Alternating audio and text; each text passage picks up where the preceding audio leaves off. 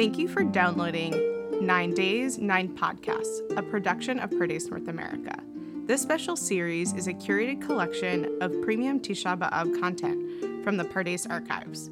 We hope it brings additional meaning to these solemn days. Please be sure to subscribe wherever you are listening. And now, Nine Days, Nine Podcasts. What is taking away my sense of wholeness? Possibly add to my consciousness. Listen, Am Yisrael is going to be sitting in brokenness for the next three weeks, at the very least. So it behooves us to question, what does it have to offer? And in my mind, this really is a question of, what's its bracha? What's it adding to my life?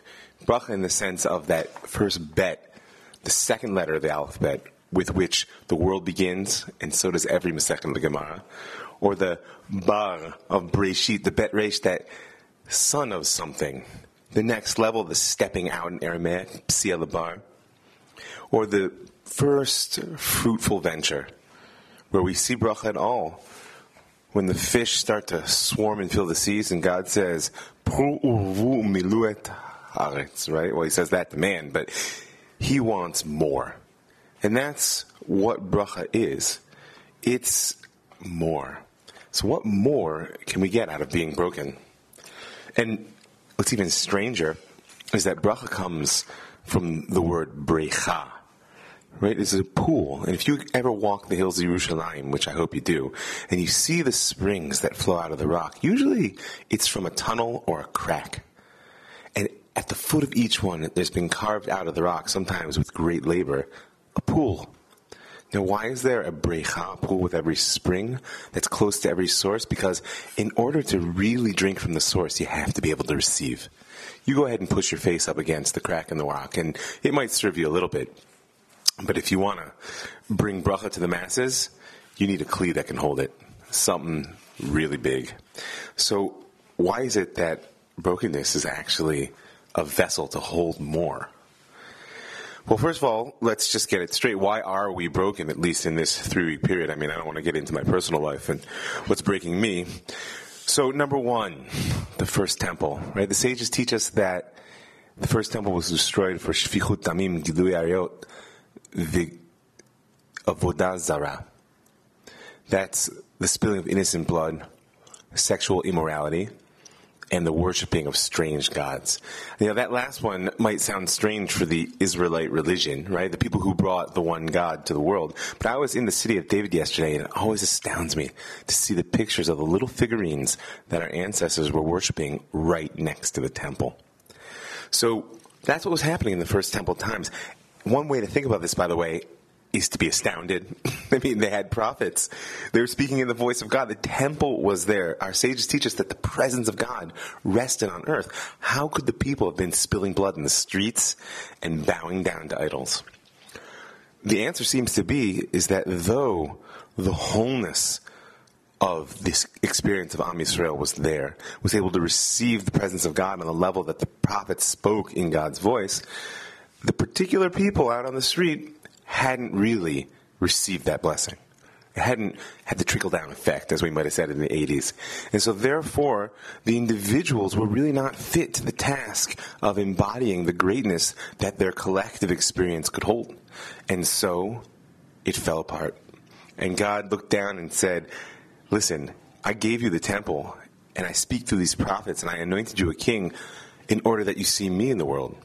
The second that the king, the prophets, the temple become a barrier to seeing me in the world, or God forbid, a distraction from it, well, better to get rid of them at all.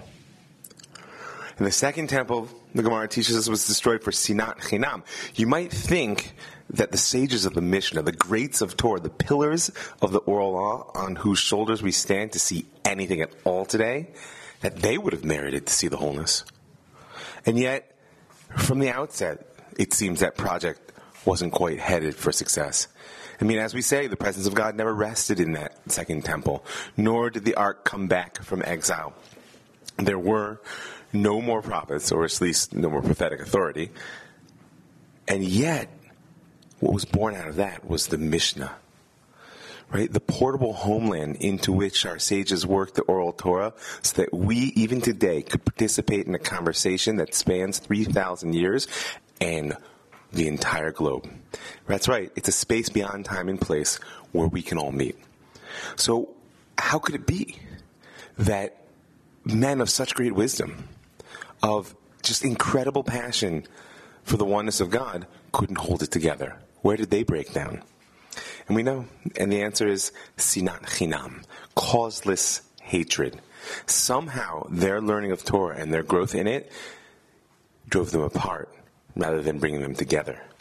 To a certain degree, these individuals, in their very greatness and the brilliance of the light that they shine in the world, were unable to come together. And so the particulars, the individuals were on an incredible status, but the whole simply wasn't there. The center couldn't hold. And so it fell apart.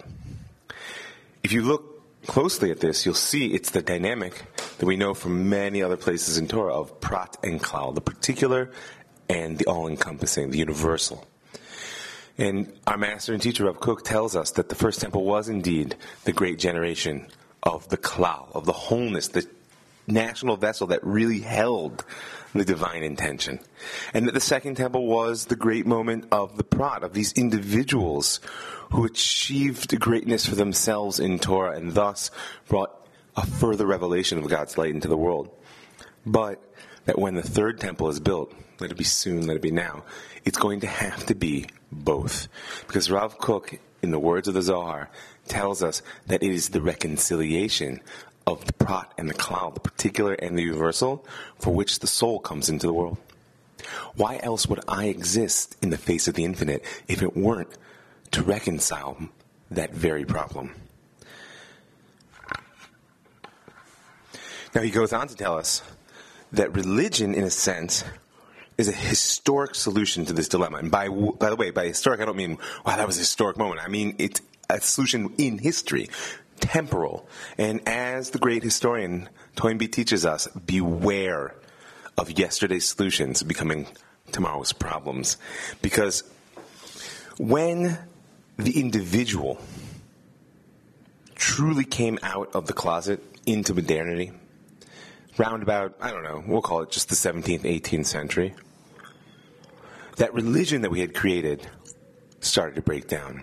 You see, it was a brilliant project to hold the whole, the klal, together, to uh, allow the further development of the prat, the particular that had emerged from the Second Temple, and to yet let Am Yisrael be a, pro, a particular in the face of the klal, the wholeness of the nations of the world. We were both prat and klal, hurtling through time, breaking and rebuilding, breaking and rebuilding, exile, discovery, culture, tragedy.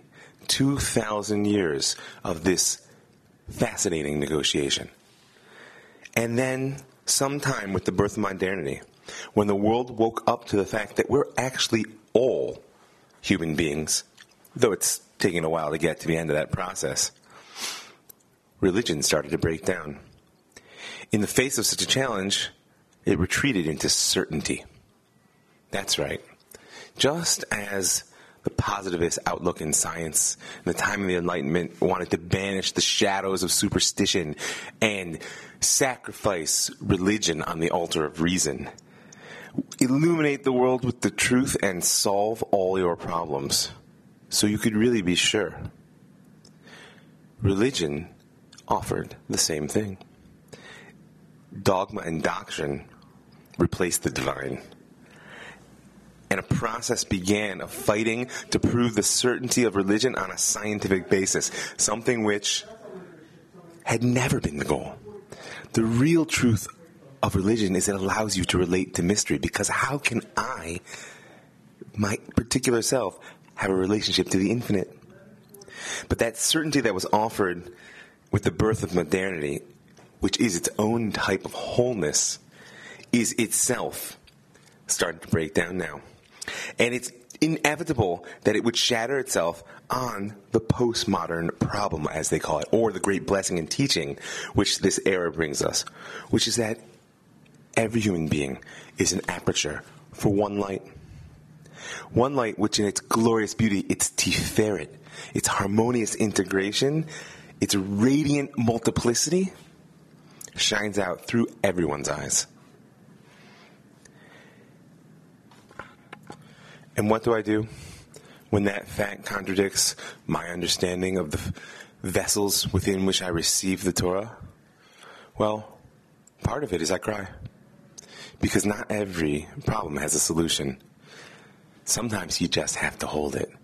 And the trick is to hold dilemmas like we're facing today. We need a vessel which is stronger than any we've had before. And that vessel is the power of being broken. Because brokenness can offer us peace in place of wholeness.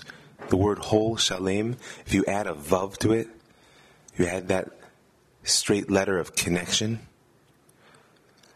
it transforms a static fate, a static state of perfection, so fragile in our world, into a dynamic state of connection. And in doing that, it becomes that incredible kli, shemachazik bracha, that amazing vessel which can actually hold blessing. It holds more. Because if we reduce the world to our understanding and our need for certainty forces us to fight that which we don't understand, then we will live in a very small, very small world. But if we're able to accept the fact that we don't understand and to engage the beauty of creation, even when it frightens us, then maybe with a little bit of brokenness, we can be strong enough to hold it. Thank you again for listening to Nine Days, Nine Podcasts, a production of Pardes North America. If you like what you just heard, please give us a five star review wherever you download your podcasts. And don't forget to subscribe so you never miss an episode. Thank you for listening.